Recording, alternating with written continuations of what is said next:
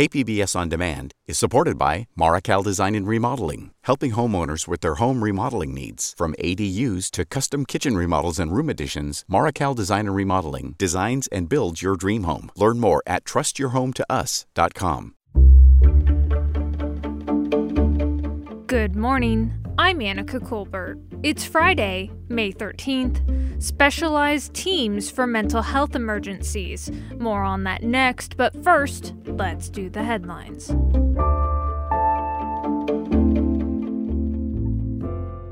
Fire crews from Chula Vista, San Diego, National City, Poway, and Heartland Fire have been sent to Orange County to help battle the coastal fire.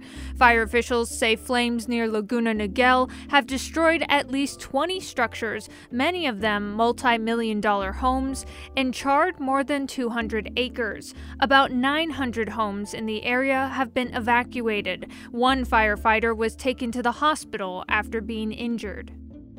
COVID 19 cases are still on the rise in San Diego County. Nearly 5,000 cases were reported in the past week. That's up 800 from the week before. That's according to the County Health and Human Services Agency. The county reported about 900 cases on Thursday and 14 deaths. Authorities have identified a 31 year old man who died in custody at the San Diego Central Jail. Leonel Villasenor of San Diego was found unconscious in a holding cell at the detention center last week. Sheriff's officials say jail staffers and emergency personnel responded, but paramedics later pronounced him dead at the scene. A cause of death has not yet been released. Jails run by the county sheriff's department have come under scrutiny scrutiny for having one of the highest in custody death rates in the state. Villasenor is the ninth death in San Diego County this year. From KPBS, you're listening to San Diego News Now. Stay with me for more of the local news you need.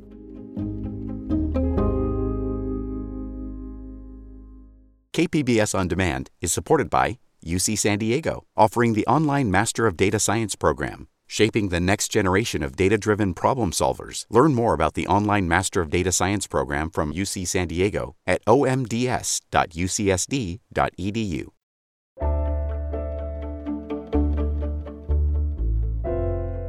For years, it's fallen to law enforcement officers to handle people going through a mental health crisis.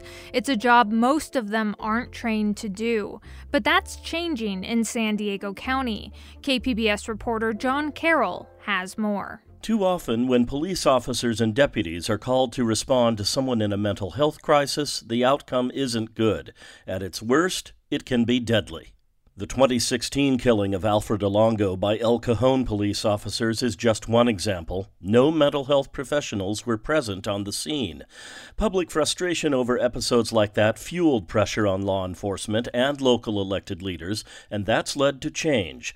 Starting this week, law enforcement agencies in San Diego County are diverting mental health calls to mental health crisis response teams, 16 of them across the county, available 24 7, 365 days a year. Supervisor Nathan Fletcher appeared Thursday with representatives from most of the 11 law enforcement agencies in the county. Our efforts around mobile crisis response are designed to alleviate the burden on law enforcement, freeing them up to keep us safe and provide these individuals with the right care. The crisis response teams can be reached through 911 dispatchers, but the fastest way to reach them is by calling 888 724 7240. John Carroll, KPBS News.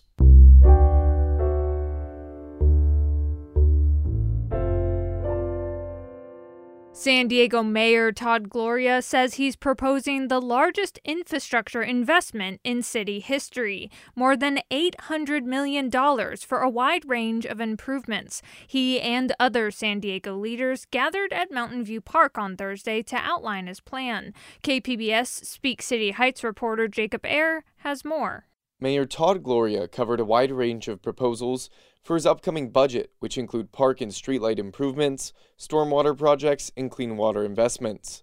Gloria says that the proposed infrastructure upgrades will be distributed equitably across all parts of the city.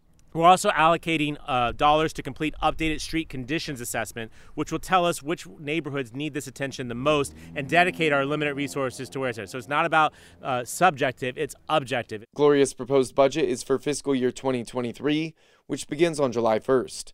The City Council is currently reviewing and discussing the mayor's entire proposed budget in a series of public hearings. Jacob Aere, KPBS News.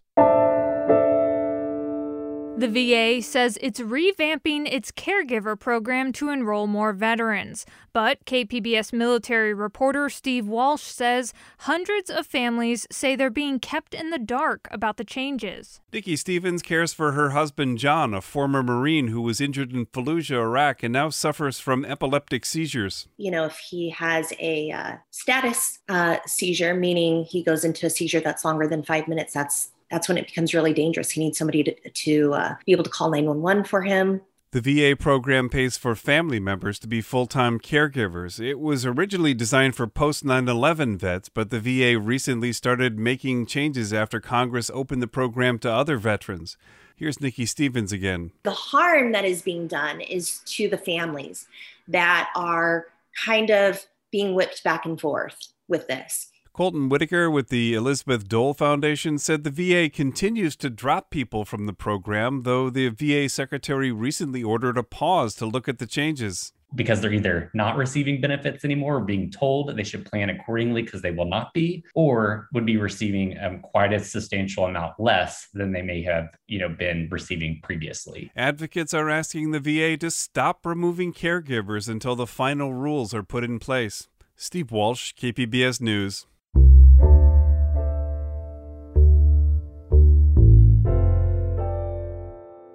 National Nurses Week put a spotlight on healthcare heroes this week. KPBS health reporter Matt Hoffman brings us the story of a nurse who works with patients 8,000 feet in the air. If you need us in anywhere in San Diego, we can respond. Meet Mercy Air flight nurse Kelly Foreman. Godmother is up here. Colleagues call her the godmother of air medical services in San Diego. 24 hours a day, seven days a week there's a resource that's just like this. And you wouldn't really know about us until it's your worst day of your life. For the last 27 years, she's been responding to emergencies all across Southern California in helicopters. We caught up with her at Mercy Air's Oceanside base. They have multiple locations in the county ready to respond at a moment's notice. The pagers go off, the tones drop, and it can be anything from a motor vehicle accident, it could be someone having a heart attack out in the East County, it could be a drowning on the beach. And we have to be prepared to take care of everything. These helicopters are sort of like flying ambulances, only they can do more. Each crew has a flight nurse and a paramedic or a physician on board. It's literally an intensive care unit in the air. This bag, we call it Bob, big orange bag.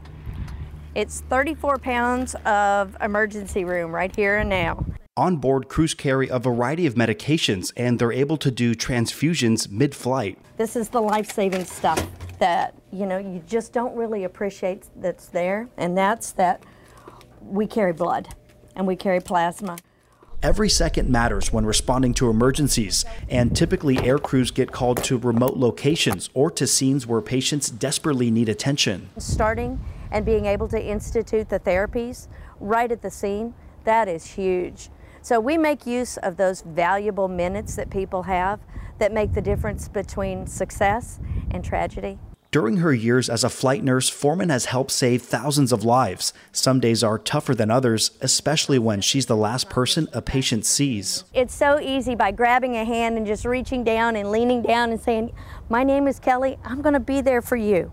I am going to take you all the way to your next doctor. And sadly enough, sometimes I have walked all the way to the Lord, and that is a really tough place to be. But that's part of what we have to do. Sometimes people don't live, and you have to understand that it is it is the role of that person that is there with you to be that comfort and that strength when they don't have it and and I don't know what is on the other side, but I know that I am going to be with you till you take your very last breath, and you will not be alone. All right, kids, Part of Foreman's job is also helping to train resident physicians from UC San Diego Health. She loves what she does, and now 61, Foreman doesn't have any plans to slow down. If I could go off of uh, the passion in my heart, I would be here another 27 years. Foreman says to this day, she still gets the same adrenaline rush for every call. Matt Hoffman, KPBS News. Coming up, the San Diego Italian Film Festival is honoring their late founder tonight with a special film screening. We'll have more on that next, just after the break.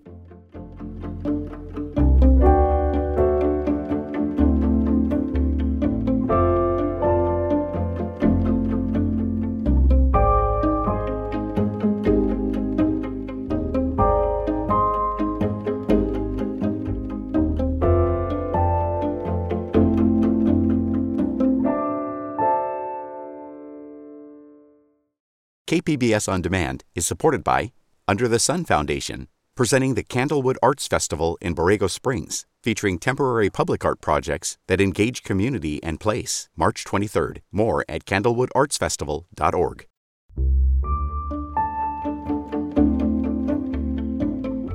In March, the San Diego Italian Film Festival lost its founder, Victor Laruccia, to an aggressive form of stomach cancer. He was 80 years old. Tonight, the festival will celebrate his life with a screening of the Italian film Loose Cannons at the Museum of Photographic Arts. KPBS arts reporter Beth Accomando spoke with his stepdaughter and new president of the board, Jennifer Davies. Here's that interview. Jennifer, San Diego lost a cultural icon in Victor Laruccia, who started the San Diego Italian Film Festival more than a decade ago. What do you remember of its origins and, and what kind of prompted him to create this? It's funny because it's, it feels, even though it's only been 16 years only, it feels like it's been around forever. And, you know, I really thought about like what prompted him. And I think it was just him having the time and the inclination. I mean, he always loved movies, he taught film, he, it was his joy. And so I think he just started meeting people that were willing to have that kind of conversation.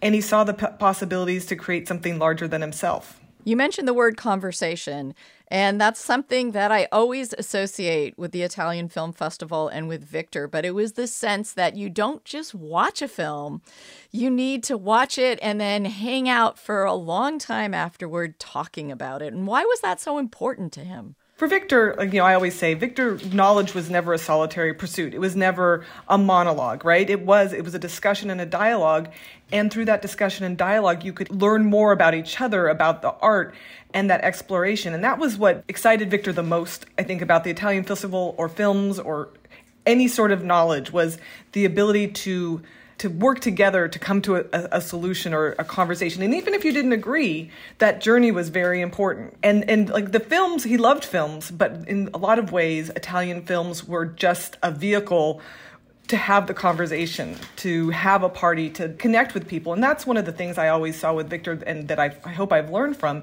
is he saw connections where other people didn't you know he always wanted to figure out who he could collaborate with with the Italian Film Festival even if it was far afield and a normal person wouldn't see it. He always found connections. And again, the Italian Film Festival was a way to give back to the community that had given a lot to him, but it was also a way for Victor to stay engaged with his big, huge brain and and and meet new people and have new ideas and and be pushed. I mean, he was 80 years old, but nobody ever thought he was that age because he was still young at heart because he still wanted to engage with the world around him and learn new things from new people.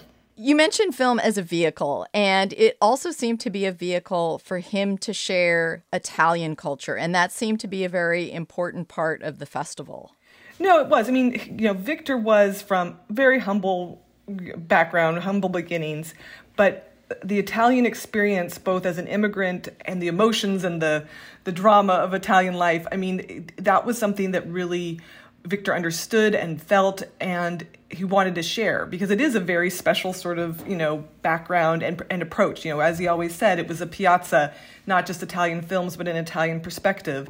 Film was a vehicle, but it was a vehicle to share a larger worldview that Italians seem to bring to the world, whether it be good food, good conversation, emotion, drama, comedy, you know, deep feelings, deep thoughts. You know, that was all the things that Victor identified with his Italian heritage and what he wanted people to see and know and explore with him. The festival is going to be having an event this Friday. So, what is that going to entail? So it um, there'll be sort of uh, there'll be prosecco and some Italian pastries like sfogliatelle for you know just sort of for half an hour, and then we'll have a very short program um, including a tribute video to Victor, where some of us, including yourself, were interviewed to talk a little bit about Victor.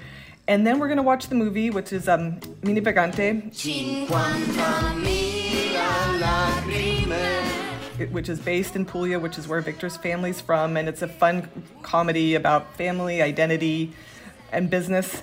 Um, and then we're just having a short Q and A session, but it's really to kind of it's the kind of thing the film festival always did, and it's what Victor enjoyed the most. And it's just sort of a night to remember him and kind of feel at one with him, even though he's not there in person. In spirit, he will be. That's the hope. Well, and Victor seemed to have left a legacy in terms of wanting his life to be celebrated and wanting to have an event like this to be very joyous and about film and community and food and people. no, he did. I mean, when when we when we found out the the grim diagnosis, I mean, the first thing he said to me and my mom was, "Okay, you guys are going to have to start planning a party." And so, you know, that we want the celebration to continue because if you knew Victor, he was not a person he would want a celebration. He would want the celebration to continue. And like I said, for Victor, life was a party and he wanted everyone invited. And that was KPBS's Beth Accomando speaking with Jennifer Davies. The San Diego Italian Film Festival will hold an Italian movie night and fundraiser in honor of its late founder, Victor Laruccia. It's happening tonight at 6 p.m. at the Museum of Photographic Arts. And one more before you go the San Diego County Public Library is hosting a how to festival this weekend. There will be live streamed how to demos on a variety of arts and crafts projects, as well as cooking how to's. The demos are presented by library staff and community members, and you can find more information on the How To Festival on its Facebook page. And that's it for the podcast today. As always, you can find more San Diego news online at kpbs.org. This podcast is produced by senior radio producer Brooke Ruth and me, Anica Colbert. Thanks for listening and have a great day.